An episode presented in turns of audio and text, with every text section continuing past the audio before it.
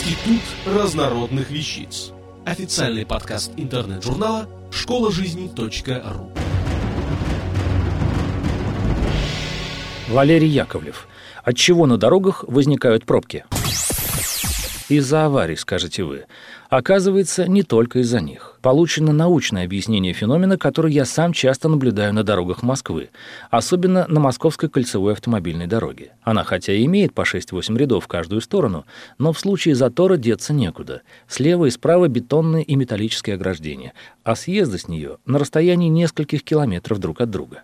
Поэтому на МКАД часто возникают пробки. Сначала движение замедляется, потом останавливается вовсе, иногда надолго. Потом вдруг движение возобновляется, машины постепенно разгоняются, но на дороге не видно следов аварии. В чем же была причина задержки? Группа европейских ученых построила математическую модель этих аномальных заторов и объяснила секрет их появления. Водители в потоке едут неравномерно, то приближаясь к едущей впереди машине, то слегка удаляясь от нее. Если кто-то зазевался и подъехал слишком близко, то нажимает на тормоз.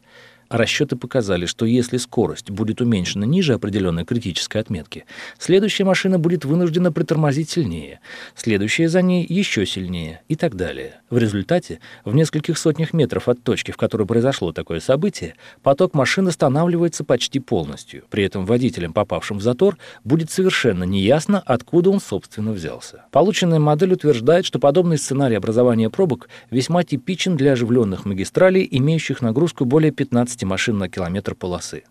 Сформировавшиеся пробки постоянно сдвигаются в направлении противоположном движению автомобилей, образуя так называемые обратные волны. Даже один единственный зазевавшийся водитель может оказать огромное влияние на весь транспортный поток и привести к массовым задержкам. Отсюда вывод. Чем опытнее водитель в своей массе, тем меньше будет заторов. Если вы едете в плотном потоке машин, нужно тормозить как можно меньше и как можно более плавно.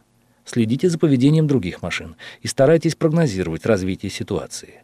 Я обычно стараюсь даже сгладить темп движения, если впереди едущий водитель дергается. Правда, если даже чуть-чуть отстанешь, то часто в соседнем ряду находится умник, который тут же перестраивается на свободное место. Наши власти пытаются решить проблемы пробок постройкой новых дорог и расширением старых. Вводят различные ограничения на тип автомобилей и время суток. А уровень подготовки водителей не связывают с пробками, только косвенно, через аварии. А оказывается, что даже и без аварий неопытные водители вызывают пробки, но еще больше нахальные, провоцируют и аварии, и пробки. Давайте будем уважать друг друга на дорогах и ездить плавно.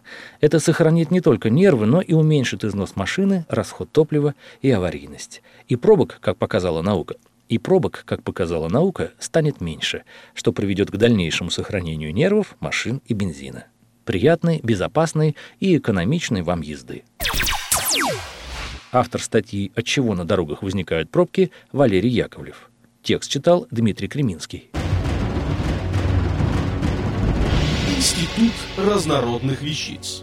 Официальный подкаст интернет-журнала школа жизни.ру. Слушайте и читайте нас на www.школажизни.ру.